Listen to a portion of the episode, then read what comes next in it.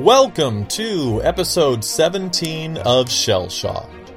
This week, we'll be traveling around the world to look at international skepticism, including an interview with Turkish blogger and skeptical activist Dr. Işıl Arıcan. Later, we'll have a science report about a man in China who claims he can walk on water. And we'll end this episode with a first some feedback from our listeners. Marilyn will answer some questions that listeners have sent in using our new SpeakPipe feature on our Facebook page.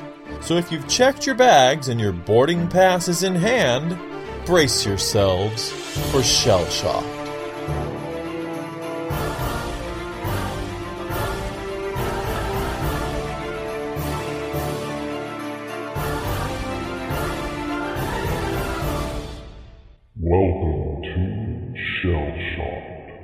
Given the fact that we live in the United States and that the U.S. is probably a little more likely than most other countries to get media attention, especially when we do something wrong, it's easy to see how American skeptics can become a little myopic when thinking about the sorts of woo and non scientific practices that we battle.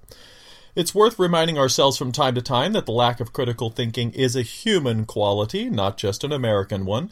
So, this week's topic of international skepticism. Marilyn and I thought it would be a good idea to break out of our shells a bit and do some research on the kinds of charlatanism and quackery and just plain nonsense that we find elsewhere in the world. And it's not only proven interesting, but the information I've collected drives home the idea that no matter where you go in the world, people are pretty much the same. And that should make us feel either worse or better. I don't know. Maybe equal parts of Yeah. both. So uh, let's just go through a few popular skeptic targets and see what we find when we look around the world. Of course, I'd be remiss if I left out homeopathy. In the United States, according to a 2008 article in the New York Post, over 38% of adults and nearly 12% of children use some form of alternative medicine every year. And all you have to do is walk into a CVS or other pharmacy to see that, you know, that's pretty much everywhere. Um, it's a pretty large category, this idea of alternative medicine. It includes all kinds of things like herbal products like echinacea and ginseng, chiropractic, or even something as vague as deep breathing exercises and meditation and yoga. But when you look specifically at homeopathic medicine, the US just doesn't really have the numbers. The CDC reported in a 2009 survey that only about 0.6%, 0.6%, mind you, of Americans actually sought treatment from a homeopath that year. So they might be purchasing the odd homeopathic concoction from their local pharmacy, but Americans aren't using homeopathy as their primary means of health care and treatment. Mm. But take France. Compare our 0.6% homeopathy use with France's whopping 10.2%. Whoa. And by uh, children age 0 to 4 years, it's even higher at 18%. Oh no. Yeah, so kids are getting the brunt of this, and they have no choice. No, right. That's it's their parents giving them that stuff. I would imagine. Right. A recent survey in France showed that about 33% of patients had at least one reimbursement for a homeopathic prescription, and half of those who saw a doctor in the past year had three or more. Oh, so it's covered by insurance? Yes. Ooh. The statistics on French healthcare professionals shows why this is the case, with nearly 95% of general practitioners, dermatologists, and pediatricians prescribing homeopathic remedies. Whoa. It's everywhere. It's sad. Yeah. Homeopathy accounted for about 5% of the total number of drug units prescribed by healthcare professionals in France that year. That's a lot of money. Mm-hmm. I mean, with 0.6% of Americans, it's $2.9 billion a year. Bill France is considerably smaller than the United States, but still, somebody's raking in a lot of money over there. Yeah, and that area of Europe seems to also, you know, a lot of homeopathic uh, belief is, seems to be concentrated over there. Because I know, uh, you know, for example, England is very entrenched. Yeah. As is Germany to some degree as well. So yeah, you're right. That that part of Western Europe very mm-hmm. much into the homeopathic prescriptions. This same French survey, by the way, showed that more than half of the homeopathic prescriptions were co-prescribed with actual medicine. And I think that's quite telling mm-hmm. because it's good for the patient in the short term, but probably only serves to encourage belief in homeopathy because the real medicine might make them feel better. Right. And if they're taking it along with a homeopathic medicine, or remedy, I should say, or concoction, then they probably will at least uh, apply part of their recovery to the homeopathy. Yeah, it, they must say to themselves the two of them had to work in conjunction. Right. Uh, you know, otherwise the doctor would have just given them one. exactly. So, So, you know, with homeopathy, I guess Americans aren't doing so bad in comparison to certain parts of the world, like Europe. Um, cryptozoology. This is the uh, belief in animals that probably don't exist. You know, unicorns, for instance, that sort of thing. uh, in the United States, the Washington Post recently did a story on a survey done by researchers at Chapman University, in which they found that U.S. respondents were just as likely to believe in Bigfoot as they are to accept the Big Bang Theory. well, if it has big in it, right, Bigfoot and Big Bang. Yeah. it has to be true. They both hovered around 25%, which is too high for Bigfoot and too low for the Big Bang Theory. Yes. Wow. But Bigfoot's not the only monster out there. Uh, take, for instance, in Puerto Rico. Belief in the existence of unsubstantiated, unlikely creatures applies there too. Uh, the chupacabra. I never saw it when I lived there, though. No? No, no, I missed it. I missed it. I missed it. So chupacabra actually literally refers to goat sucker, and it's pretty widely accepted in certain regions in Puerto Rico uh, since the popularizing of this creature that supposedly attacks, I guess, mostly livestock and sucks out their blood. Yeah, it's mostly in the mountains. I see. Yeah, well, sightings have been spreading far and wide uh, throughout mostly Spanish speaking countries like the Dominican Republic, Argentina, Bolivia, Chile, Colombia, Honduras, El Salvador, Nicaragua, Panama, Peru, Brazil, and parts of the United States and Mexico. Wow, these goat sucking um, creatures that can swim. Yeah. I guess from island to island and country to country. I don't know what's going on there. Maybe they're uh, on, you know, jets or something, traveling all around, and we just don't notice them. Stowaways, yeah. Maybe so. um, skeptic author Ben Radford wrote a book in 2011 tracking the chupacabra, in which he presents some pretty damning evidence that the first and most widely cited uh, sighting by Madeline Tolentino in Puerto Rico was probably based on a movie called Species. And he believes that she came to believe that the creature being shown in this film wa- actually existed and that it existed in Puerto Rico. And I haven't read his book, but apparently a lot of skeptics are sort of nodding their heads and saying, yeah, that sounds about right. So it's pretty damning evidence that this one person that supposedly was the nexus of all of this probably had her own issues going on or something. You you got to admit though, it's a great name. I love that saying it, chupacabra. it really is, yeah. And if it, you know, encourages people to learn a little Spanish, what the hell, right? Right. I thought that if I'm remembering correctly, uh, a couple years ago, um, they had found like one of those animals that carcasses that look like that like a, it's an alien kind of creature, and people were saying that that it was proof of a chupacabra. I believe it was in Mexico. But I could be completely making that up, so sorry if I am. Well, I do remember reading, and I don't have in my notes here, that uh, at least one theory is that it could be some uh, some sort of wild dogs or maybe wolves or something Right. that have a skin condition. And I know that sounds made up, but apparently they have some evidence of this because supposedly they're kind of hairless, these chupacabra, and they have really thick skin and they look a little wild. And if you saw a wolf or, you know, any kind of canine like animal out there and it had psoriasis and its skin was really thick and sort of looked unhealthy and, and you're seeing it sort of out, from far away. it would be yeah. really creepy You're right. i mean i don't know if you've ever seen a shaved animal or a wet cat or something you almost can't recognize them without the fur mm-hmm. So it makes perfect sense that some of these sightings may actually be real creatures that may be eating you know dead livestock to stay alive and then Right. these superstitious people go crazy with it Yeah, and most of these animals are nocturnal as well, so you're going to see them, you know, in, the, in at nighttime when our vision's not as good either. Yeah. So Absolutely. Um, moving along, I wanted to talk about a final category here faith healing. Faith healing in the United States was once much more prevalent than it is now. Uh, you know, now in the 21st century, it's mostly a minority people who turn to this. You'll still find Christians and others who pray for each other's health or, you know, New Agers that send good vibes or something. Yeah. Uh, but you don't generally see people in large numbers giving up their high blood pressure medication for the laying on of hands. No, no, but I do I do get the occasional Facebook request. You know, please pray for so and so. Yeah. So, uh, a little different than Yeah, you know. relatively harmless. You Yeah. know, although there was that study that showed that heart patients who were prayed for did worse than people who weren't prayed for. That's probably not good. not good.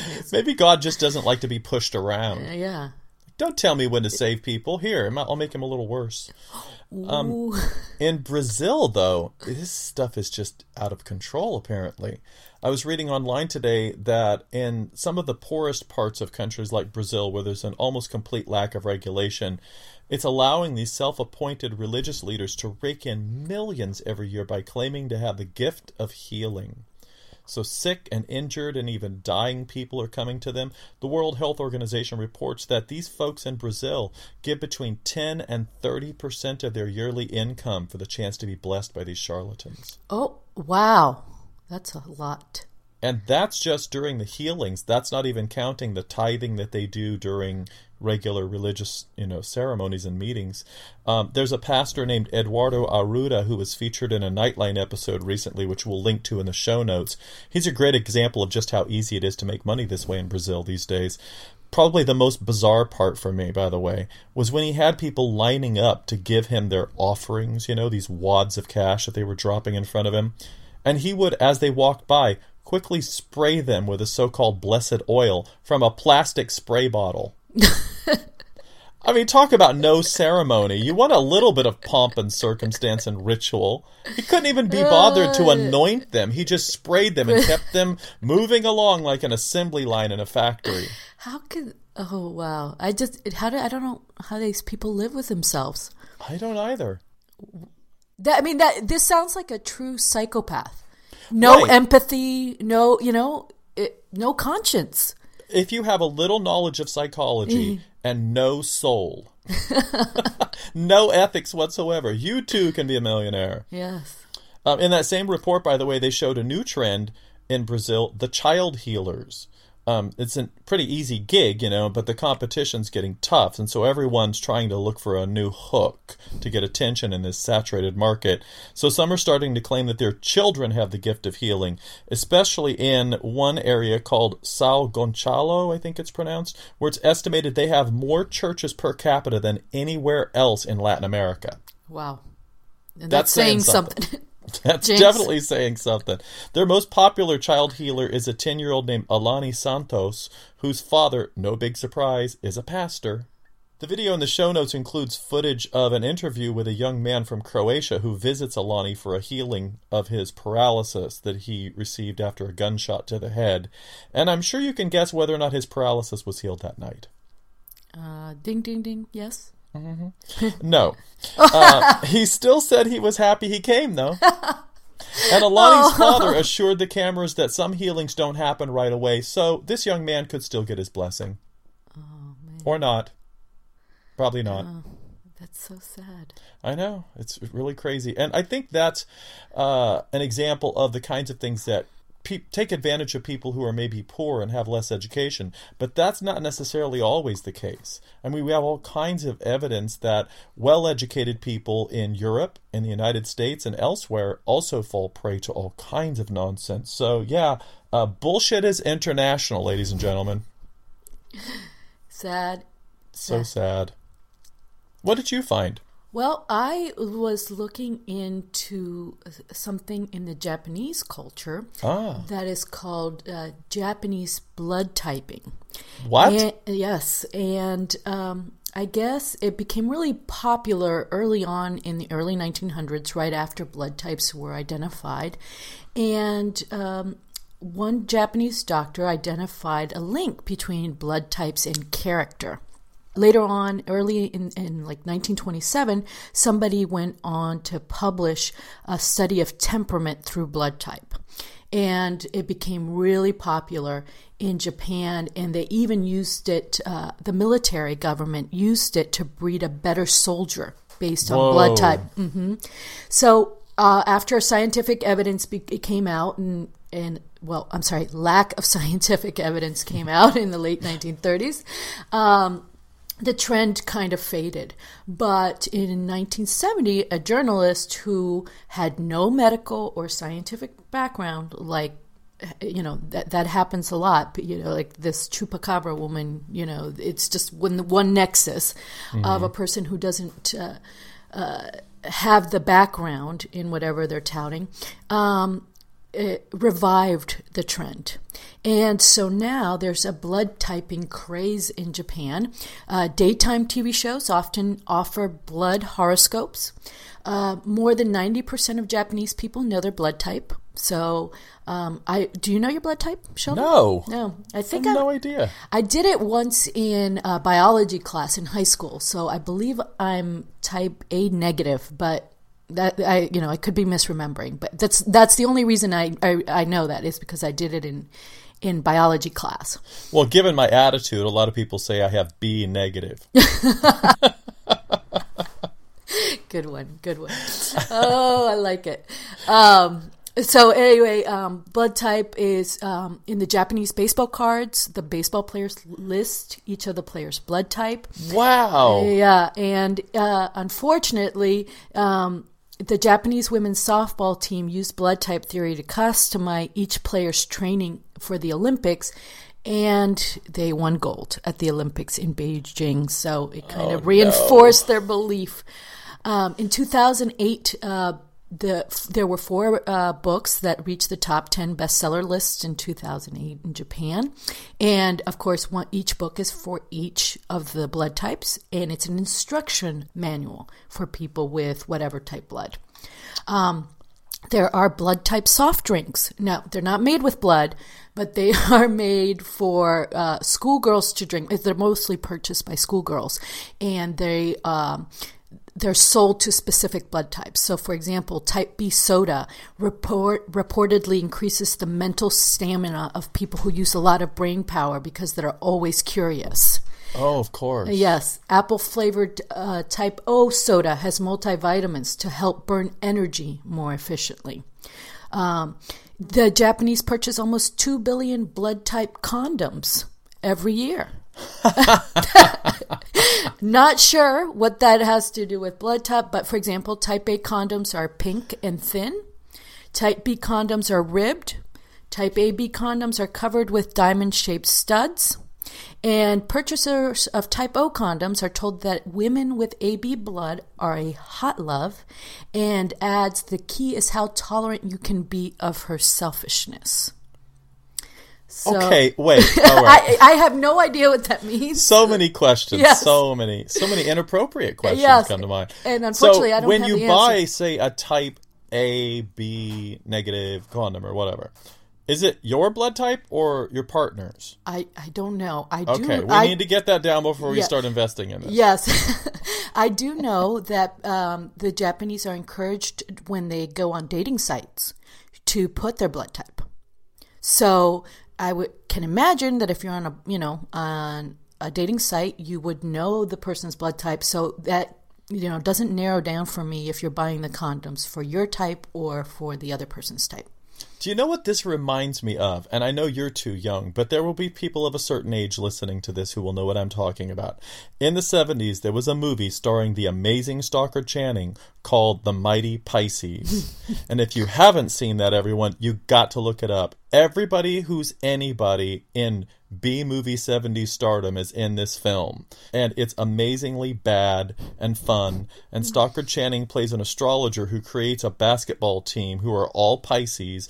And she, along with, you know, her amazing mystical astrology gifts, take them to stardom in sports by reading their horoscopes throughout their games, etc. It's a lot of fun to watch. It And sounds doing the same thing with blood types. Yeah, exactly, exactly. Well, it certainly uh, allows us to dip our toes into the pool of bullshit from around the world, looking at all this information. Um, later on, we have an interview, by the way, with Işıl Arıcan, who is from Turkey originally, and she's going to tell us about some of the uh, not so skeptical stuff that happens in her home country and um, how she and her husband and others have battled against those kinds of beliefs. So maybe we can get to that interview now. Yeah, looking forward to it.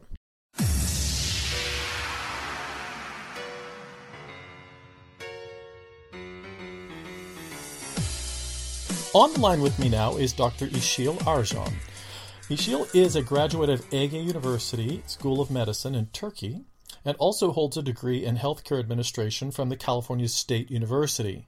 She serves as a board member of the Bay Area Skeptics and is the founder and author of Yalansavar, a very popular Turkish skeptical website. Dr. Arıcan is a devoted science advocate, delivering public talks about science and skepticism, contributing to webzines as author and editor, and volunteering as a Turkish translator for various TED Talks. She's agreed to come on the show to discuss this week's topic of international skepticism and to teach us about how she and others battle various myths, cultural traditions, and other non skeptical beliefs and behaviors in her home country of Turkey. Dr. Arıcan, welcome to Shell Shocked. Hi, Sheldon. Thanks for inviting me. So let's start out with a bit of a cultural lesson. Maybe you can tell our listeners a little bit about Turkey in case they don't know about it, its demographics and relevant history and all of that. Sure. Um, Turkey is a Middle Eastern country. We act as a bridge, not only culturally, but also geographically between um, Europe and uh, Asia. Part of its land is in Europe and the other part is in Asia. And um, um, the Turks used to be uh, nomads in mid Asia and immigrated to the Asia Minor uh, around thousand years ago. Um, and um, majority of the population is Muslim, but we are not as strict as other Muslim countries, and it's one of the um, maybe only secular Muslim country. We have a secular constitution and no religion related uh, constitutional laws, even though the current government is getting more and more religious every day and kind of um, it's creeping into people's life in a, in a, in a form, but from a legal perspective or um, governance perspective, it's a secular government. So you can see all kinds of people. Uh, you will see very secular looking people and you'll see very religious looking people living all together in the same country. Well, I think when a lot of people, at least in the United States, think of Turkey, um, they know that it's somewhere Middle Eastern, and they imagine a country that's a lot like Iraq and Afghanistan, where women are subjugated and religion, you know, dictates people's lives. And so, so uh, you sort of covered it, but what I wanted to well, talk about was it, that's not exactly the case, right? That's not exactly the case, uh, but um, I should also point out that it changes a lot depending on which region you are in. Uh. Um, Turkey is a large country and um, so the the proximity to Europe and Western culture has an effect on daily life. So the Western um, cities and regions are a little bit more. I, I don't like the word, but westernized, I should say. Mm-hmm. Uh, so you'll see um, the same sort of clothes and you know habits and daily life. People go to work and get out and go to happy hour, drink a couple of drinks, and uh, enjoy themselves and watch Game of Thrones or whatever. but um, when you go to further eastern parts, obviously there are some um, metropolitan areas with the same sort of a secular lifestyle, even in the east. But uh, rural eastern areas are much more conservative. Uh, people are um, people are more living conservative lives, and then there you have um, still women oppressed and uh, even have like traditional killings, honor killings going on, unfortunately. So it's it's a very big variety. Uh, but I can say overall, I think we're more like Greece than um, Afghanistan, definitely. I see. And, you know, one of my favorite parts of your talk that you gave at this year's Skeptical conference uh, was when you talked about some of the traditions uh, and um, sort of non scientific beliefs that go throughout uh, Turkey. And one of my favorites was the evil eye. A lot of listeners have probably heard that term before, but what is it exactly and what role does it play in the traditional beliefs of Turks? Yeah, evil eye is a very um, Turkish thing. Um, Turkey is not only country uh, who has it. Actually, even today, while I was um, getting into a parking lot, uh, there was a woman with an evil eye bead on her around her wrist as a bracelet. Wow. So we had it was interesting. She, I I have an evil eye bead on my car because I like the way they look, and she was asking me like where did I get it, and I was asking her where she get it. So it, it turns out she's Egyptian. So um, Egypt, Egypt, um, Greece also have a similar traditions. So in essence, evil eye is a belief that if you um, if someone looks at something they find beautiful and uh, if they envy that uh, they will cause harm. So for example if a person looks at a beautiful home uh, thinking that oh what a beautiful home I um, you know I'm sorry I don't have I don't have as beautiful home as this was and that ho- home will have some misfortune happening to it there will be a fire or something or if they look at a kid thinking that what a beautiful kid I wish I had a kid like that then the kid will fall um, sick or uh, you know, or something will happen to him, break their leg or whatever.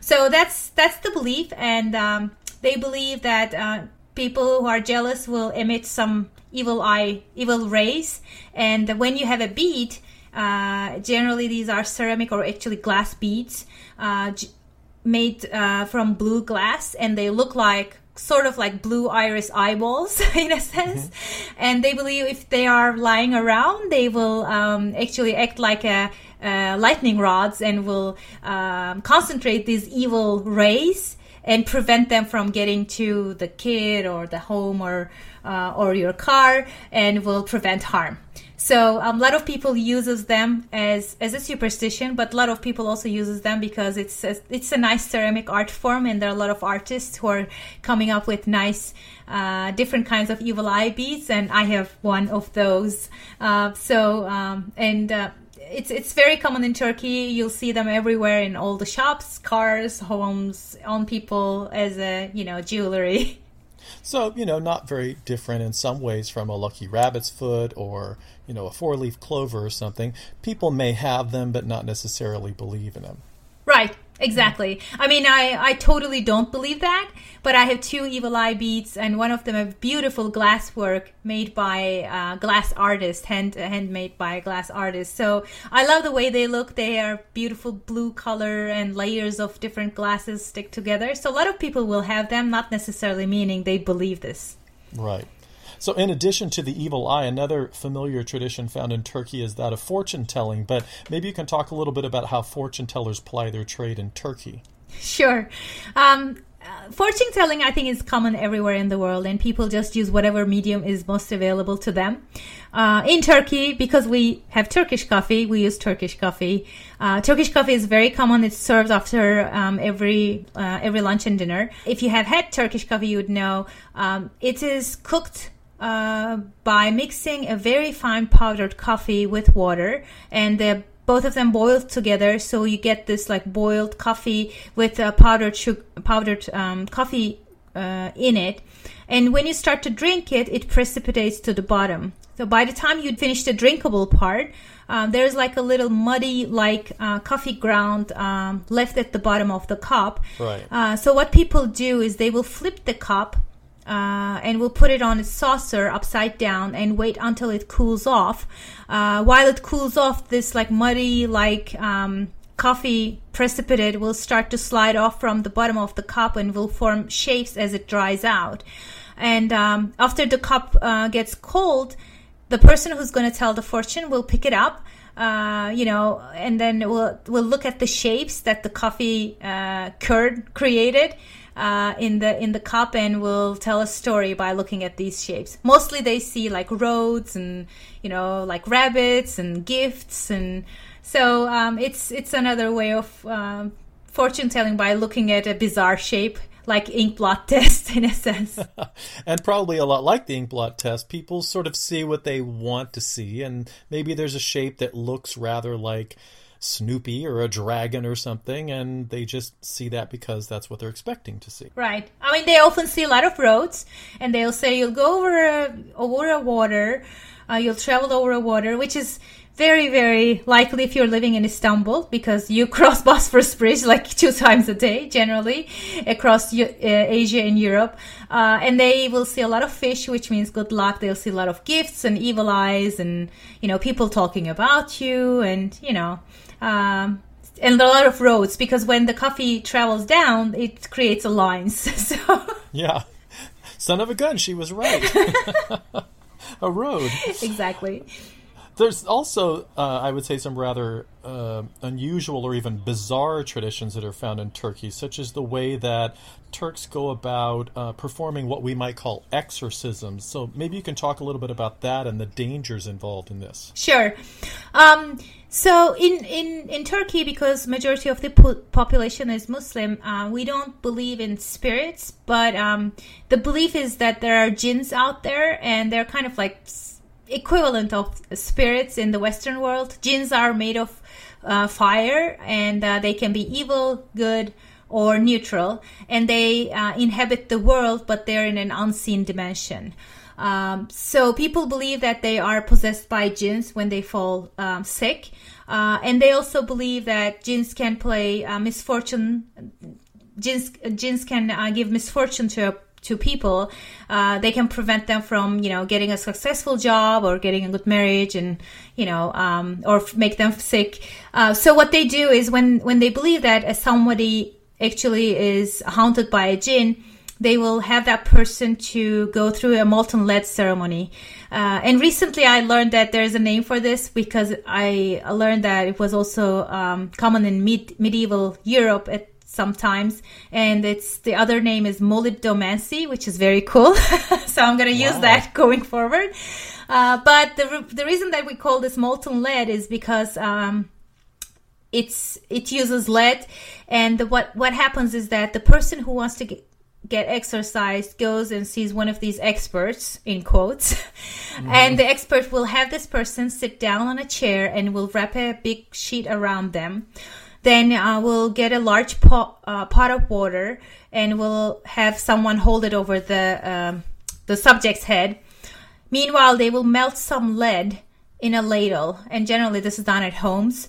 Um, once the lead is um, melted, then they will pour the lead into this pot of water over the person's head, and um, they believe that as the as the molten lead um, touches the water with the, all the steam coming out of it and the sizzles, uh, the jinn also will leave that person's body and will um, stop being uh, creating misfortune for that person. Then they will pick up the lead, which is solidified now because it's it touched the water, and we'll look at that. And again, another ink blot test. we'll we'll tell a story about how it looks and you know like how how was you know the jinn's features and this and that. Um, but um, yeah, it's it's it's done pretty often. Um, there are people who make this as a profession, so there are people who actually uh, melts lead in their kitchen on a daily basis and keeps inhaling the lead fume.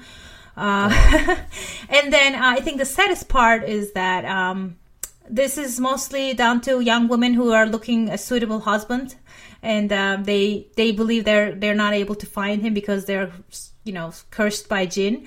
Uh, and uh, when the exorcist misses the target, they end up uh, getting really severe burns in their scalps and their faces by um, having a molten lead poured their head, uh, oh. which is a pretty um, sad thing because they become disfigured and it's very pa- painful process. Right. And did you see this yourself when you were a healthcare provider? Yes, I did. Unfortunately, I, I've seen. I remember a couple of people um, coming with, um, and and one of my patients actually lost most of her eyelids. Oh my god. So, are there any other popular Turkish myths or traditions that you'd like to tell us about? Uh, problems with non-skeptical thinking overall. Um, let me think. I think the biggest one would be creationism. Mm. and um, you know, there's this famous graph that everyone shows in creation uh, in in skeptic conferences about creationism, and U.S. is the second worst in the list. Uh, about the percentage of people believing that um, creationism is true and evolution is a lie. Uh, you know who's the first first country is? first worst? I think I can guess. yeah, we're the only country worse than United States in the world. Well, we thank you for that. Yeah. No, you're welcome. As you said before, Turkey exists to make the United States look smart. In this area, yes, for sure. Uh, and the reason that it's being so uh, bad in, in from a statistical point of view is that one, um, the schools are lacking the uh, curriculum to teach um, evolution in a proper way. Right. So even when I was in high school, I learned evolution in such a horrible and incomplete way. I was not sure it made sense. So the evolution is taught at schools along with other creations myths. Um, so, for, for example, when you look at sci- uh, when you look at books in uh, in Turkey, in school curriculum when they're talking about the start of life in the world um, they will talk about both panspermia abiogenesis and creationism and then evolution and even they talk about lamarck now. So uh, oh, wow. so it's like oh there are all these you know all these theories out there. We don't know which one is true but by the way there is also this like creationism and we you know this is what's in the in the holy book and and uh, because it's so taught is so shallow, people believe whatever they pick and the one that is with the creationism has the biggest propaganda out there. So so they just sort of present them all in the class as if they nobody really knows and they're all kind of equal in their evidence. And then there are other forces in society that kind of lean people toward creationism. Exactly. Wow. There's also one uh, very outspoken uh, television personality there, right? Yeah, we there is a very famous Turkish creationist who um, keep writing writing books, and he has multiple of them now, and s- keeps sending his copies to evolutionary scientists across the world. Uh, his name is Harun Yahya, and he's the writer of um, Atlas uh, of Creation, uh, which is a book filled with a lot of pictures and every page essentially says the same thing you know evolution never happened. Um, so he's he's the biggest um, proponent of creationism and he's very rich so he's able to um, display a lot of uh, propaganda materials in in many places. Isn't he the one who had a picture of a fishing lure in his book? Yes I thought so. And he was presenting it as if it were some sort of evidence for creationism or something. And then someone looked very closely at it and said, That's not even a real creature. That's a fishing lure. Exactly. And, and there was a blog post in Richard Dawkins' website about this uh, how he made a fool of himself by putting a picture of, you know, fake animal and claiming that the animal never changed because therefore no evolution. and we thought the banana was bad, the banana man. well, I think they're equally bad. yeah. But um, this is a very fit, uh, powerful person, and he was the person behind uh, more than one and a half year ban of Richard Dawkins' website in Turkey. Wow. Yep. Uh, probably everyone listening right now knows the name Dr. Mehmet Oz as well, and he has a wildly popular TV show right here in the U.S. thanks to one of his biggest supporters, Oprah Winfrey. But a lot of his American fans probably are not aware of his connection to Turkey. Correct. Um, Dr. Mehmet Oz is a Tur- Turkish American. He was born in United States, but his parents are Turkish and they still live in Turkey. So Dr. Uh, Mehmet Oz often goes to Turkey and gives some seminars in Turkish. Um, the the and and people respect him a lot because he's famous. He's a doctor. He was on te- American TV and he's like everywhere in media. So anything he says is taken literally as truth. Um, and uh, he has a lot of uh, influence in in Turkish um, science media reporting, unfortunately. So he will make the headlines very often. So Dr. Oz and Harun Yahya are not the only Turks in the world. We also have you and your husband, Shanit. um, you began, uh, you came here to the United States. When was that? Um, at the end of 2008, almost 2009. And so, how soon after that did you start your blog, Yalansavar? How did that begin? What was its genesis? Um, I, I think we started our blog in two phases. The first phase was we came to United States. We were always skeptic, but didn't know what skepticism was. So we thought that we were just annoying people, ruining fun for people when they are believing something weird. and, uh, you know, we used to get a lot of questions or emails from our friends or sometimes chain mails in these old days. And we used to kind of like sit down and write an answer and this is not true. And did you check this and that? So, um, and this was like a, in a in a, a, daily thing for us. So we came here, and uh, this this started to get more and more, and we decided why don't we build a repository for ourselves so we don't have to write the same email when the same stupid thing comes to our way uh, again and again. So I started to keep like a you know folder with like canned responses to like some of these ridiculous claims. Mm-hmm. Uh, at this time, I was also. Um, we we recently moved here, so I was not working. Uh, and then um, Junaid gave me the idea: why don't you start like a blog and you can put them there so they can be available online? That was the first phase, and we didn't know we were doing this under the definition of skepticism. It was just like a mini project for us. Then uh, we started to learn about the skeptical movement um, and started to get more and more involved in it and realize there are people like uh, us out there, and they're not that few, and uh, we're not that weird. um, and uh, we start to learn how people are organizing as skeptics and you know creating a knowledge repository for other people or helping or fighting with scammers and uh, false claims and that gave us a lot of um, courage to do something similar. So we took our repository and we started to con- we converted it to a blog and started to publish things. Um, and soon we had a couple of other people joining us because they were uh, and they're they they were living in Turkey and they were feeling and acting exactly like us and they were looking for a you know kindred spirit that feels and acts like them and they were like oh can we join you and um, we we realized that it, it turned out to be a great team, and um, the journey we started with two people in our home as our like own database turned out to be a blog with more than uh, one and a half million read reads views, uh, eleven authors, and uh, forty thousand followers. Wow. Yes. Congratulations. Thank you. And so I know that one of your most popular events that you've done um, is something that I like to refer to as your homeopathic suicide that you did over many hours with a lot of people watching to see this crazy woman trying to kill herself, apparently. And so maybe you could tell us a little bit about that. Did you die? yes, and this is a seance. okay. so tell us how did that come about and what happened? Sure. Um, so I wrote a piece on homeopathy. I think this was um, the the article I wrote was about two years ago, and this was a good timing because homeopathy was something that was just coming to Turkey. So a lot of people didn't know what it was. They thought it was a form of a herbal remedy, and um, so um, so I wrote that piece uh, on homeopathy, explaining the dilution factor, how there is nothing in it, and it's just basically water. Um, it just sit there for a couple of months, and then as the homeopaths started to get you know increase in Turkey, it started to get a lot of um, negative comments.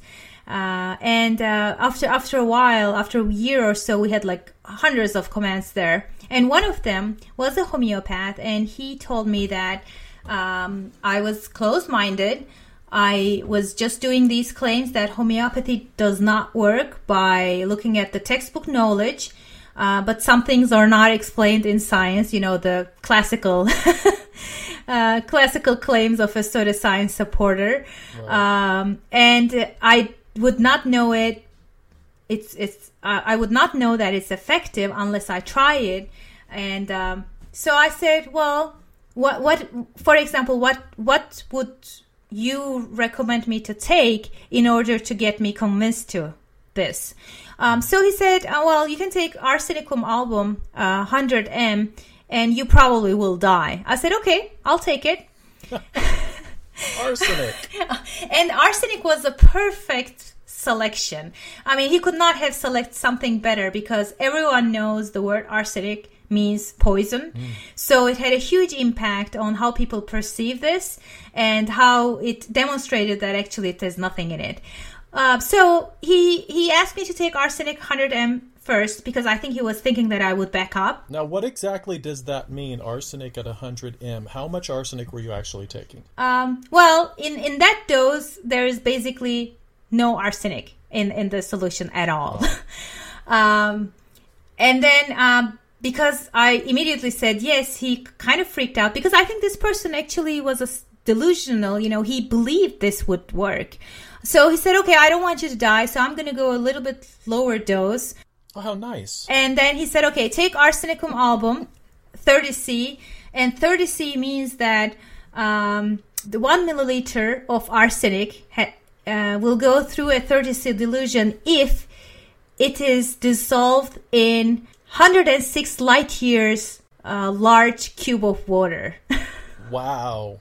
So if you if you think Milky Way galaxy is a hundred thousand light years across, it's about one thousandth of a Milky Way. If so, if you get a big enough container that big, like one thousandth of a whole Milky Way galaxy, and if you put one milliliter of arsenic in it, that will be thirty C, and that was the low dose that he was, uh, you know, pr- mm, proposing. So there's no no arsenic in this that you're taking whatsoever. Oh But- no, But nothing. homeopaths believe that that's okay because whatever solution you put it in, water or otherwise, will retain a memory of this medicine or poison or whatever and will still affect you. So we still believe that you would feel the effects. Yep. They believe that the arsenic, one molecule of arsenic that touched, I don't know, zil- million uh, water molecules will transfer its magical properties to that water, and that water will be different than the regular water for some reason. Wow. And um, I did this trial with uh, uh, arsenicum album tablets. And the way that they do this, they, they prepare the water first uh, by diluting to like a 10 to the 60 factor. And then um, they drop this water into sugar tablets. And it's, it's even funnier because, you know, the tablets dry. So whatever water is dropped there is also evaporated. Right. so but the magic remains. yeah, but the memory of you know the memory of arsenic remains in sugar molecules. That's what they Okay. believe. That's so crazy. I I don't even I can't you know I can't make myself believe people actually believe that. That's so bizarre. But um, this people this this person actually believed this. So he said that if I take arsenicum album every hour. And he asked me specifically not to exceed 10 tablets because he was thinking that if I take 10, I will die still. Um, so he asked me to take arsenicum album every hour, one tablet, and within every dose, I will start to uh, feel the symptoms that he predicted and they will increase uh, with every tablet so he predicted that i will i will have suicidal thoughts i will have chills burning pains i will develop tumors in my body um, I will have uh, wheezing. I will have edema around my eyes. Will have sudden diarrhea and bleeding from my bowels. I will have. I will vomit. Um, I will have an incontinence problem during the trial. I will have an asthma attack and will have arrhythmia, and will probably God. have a stroke. I will have my nails. My nails will darken and fall. Um, so, and, and he also said that I will have aversion to water and not going to be able to drink water. Uh, Well, that's the least of your problems at this point. yeah, but you know, it turned out to be the best one to show people that what he's telling is the total BS. Because I, because I drank like tons of water during the whole videos, and didn't and didn't have uh, any incontinence too, despite that water. Well, that they just have to take your word for it. But yeah, that's so true. you're sitting there and you're videotaping this. Yes. So I woke up uh, in the morning. I announced from Twitter. So we announced that we're gonna be we're gonna taking a challenge provided by a homeopath, and we're gonna be doing a live uh, suicide attempt with the arsenic, which had a huge impact. I can imagine. And um, so I, I woke up and I uh, started my computer. I recorded myself as I was um, opening up the you know the the container that holds the tablets for the first time with the security thing, and I and I took the first tablet and I swallow it, and I told in the video that I will be doing this in every hour and will count the tablets and will post them in YouTube. So as soon as I took the first tablet and completed the recording, which was only a couple of minutes, uh, I posted it to YouTube, and we started to wait until the next hour comes. So in the next hour, I took the second tablet, but me and Junaid started to also tell people about you know what is homeopathy in each video. So we have ten videos about you know five to seven minutes long each that gives little bit of information about the homeopathy, the dilution factor, and how it doesn't work, why it doesn't work.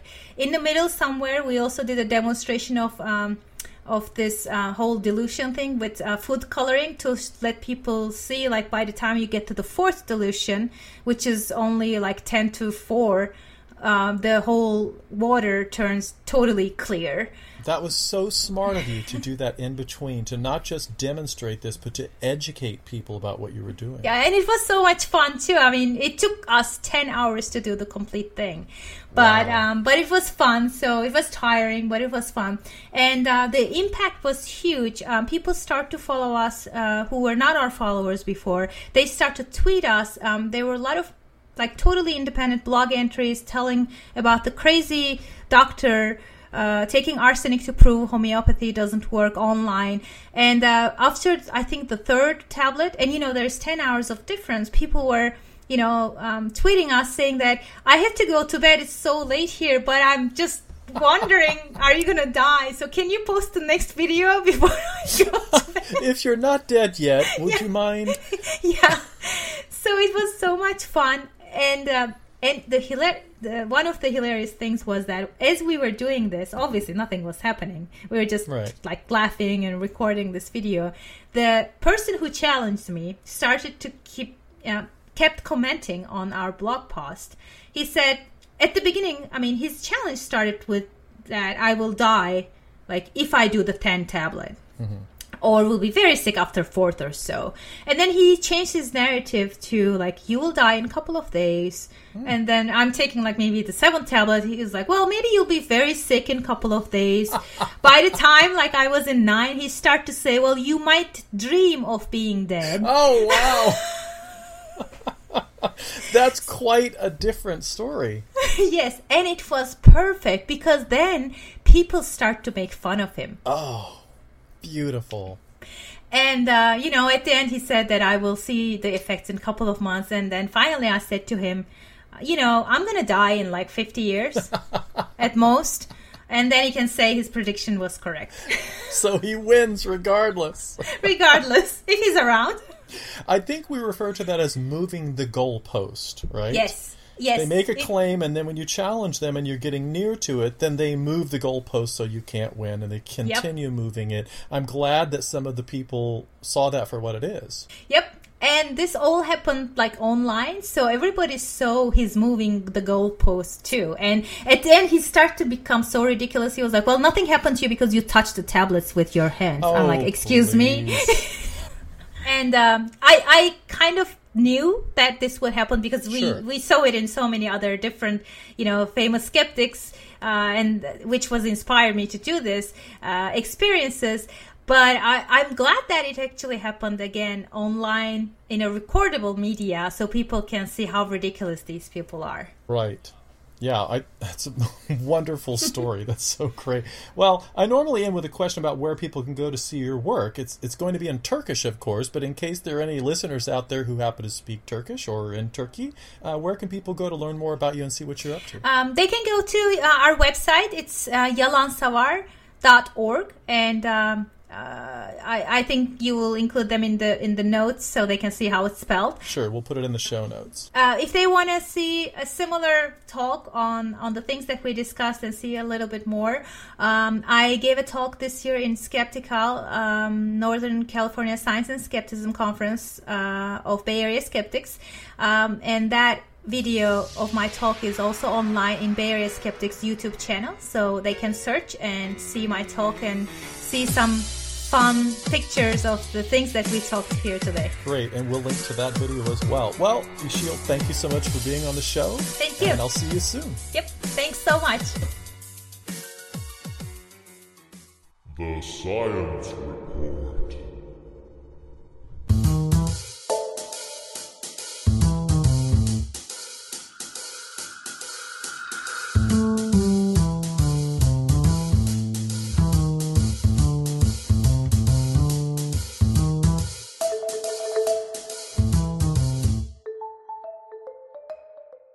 We've probably all heard someone described as thinking he can walk on water. For those of us in the Western world, the phrase conjures up images from the Bible. In Matthew, Mark, and John, stories are told of Jesus, and momentarily of Peter, walking on water as a story of faith, as well as the divine ability of Jesus to be above the powers of nature and the physical world. Christians aren't the only group with water walking in their mythology, of course. Like most stories in the Bible, this one is found in other cultures too, all around the world. In the Buddhist faith, Sariputta tells of walking on water, saying, I lived in ignorance until I heard the voice of the Buddha. As I was anxious to hear the doctrine of salvation, I crossed the river and I walked over its troubled waters because I had faith. Conversely, the story of the old Zen master Huang Po tells of a man walking on water who's perceived as self serving and not worthy of praise or respect.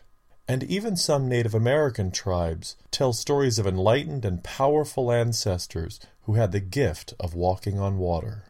Of course, we don't expect to hear stories of people walking on water in the 21st century, but news reports out of China this week offer just that. According to the stories, a monk from the city of Quanzhou named Shi Liliang claims to be able to walk on water after many years of practice and enlightenment. After his walk on water in front of hundreds of onlookers, Shi said in a recent interview, People need to trust themselves. I failed five times until I managed to run 118 meters successfully. But before you buy that ticket to visit China and learn the secrets to this level of purity and self control, you might want to take a closer look at the video of Shi's water run. It reveals that, rather than simply running unaided upon the surface of water, Shi actually ran across a series of thin plywood boards connected by strips of cloth floating just above the surface of the reservoir. Although running across these thin wooden boards is doubtless not an easy feat, it's hardly miraculous. Given our mass and the speed at which humans run, the surface tension of water is practically non existent. Provided with the assistance of these thin wooden platforms, as well as some extra stability from the cloths holding them together, it becomes feasible that one could learn to scurry across them successfully. After many hours of practice, Shi has learned to balance himself upon each platform and has an intuitive sense of just how long he can remain on one before he must hurl himself to the next before sinking. It's an impressive act, but unlike the biblical and other accounts, it doesn't break the laws of physics. For thousands of years, monks in China and people all around the world have made miraculous claims about their ability to overcome the physical and mental limitations of us mere mortals. But like most other assertions of this kind, Shi's are less amazing once you read past the headline. The good news is that Shi says he's using the publicity from these stunts to raise money for poor children to attend school. So even though he may be benefiting from a heavy dose of hyperbole, unlike all those myths of old, at least there's a chance that some good may come of this one.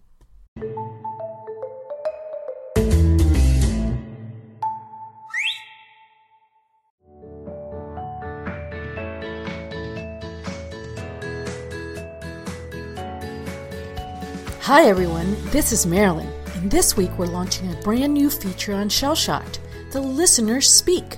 This week I'm going to answer a message we received from Robert, who says he's been listening since our very first episode. Robert writes, Hey, I love Shellshock so far. I was wondering, where did you come up with the idea for the various segments in the show? Well, Robert, I asked Sheldon about that recently, and here's what he said. When he first conceived of the show, Sheldon thought about the formats of the various podcasts he's listened to and enjoyed the most over the years. He liked the banter and familiar relationship between Steven Novella and the Rogues on the popular Skeptic's Guide to the Universe podcast, which allows listeners to experience what it might be like in a room full of skeptics or at a monthly Skeptics in the Pub event. Sheldon also knew that podcasts like Point of Inquiry gained a big following by offering interview with famous scientists, skeptics, and leaders in various fields. He also liked the brief nature of Brian Dunning's Skeptoid podcast because it gives listeners a lot of good skeptical and scientific information in an easy to digest format without using up a lot of their time. And he liked the upbeat and positive nature of George Hrab's Geologic podcast, where you get good skepticism without all the negativity and seriousness that can bring you down. So, the format of the show is really just an emulation of those podcasts. The discussion Sheldon and I have at the beginning of the show is an homage to the SGU. The interview is modeled after Point of Inquiry. The Science Report is a 10 to 15 minute segment like Dunning's Skeptoid, and my own Good News segment tries to capture some of the fun and positivity of Geologic. Thanks for your question, and please keep listening to the show. Of course, if any of you have ideas for segments or features you'd like to suggest, please contact us through SpeakPipe on Facebook or in an email. This is Marilyn, and we love it when the listeners speak.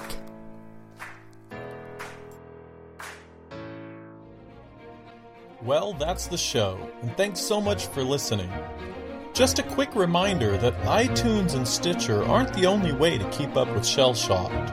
You can also visit our website at sheldonhelms.com and click on the RSS feed link.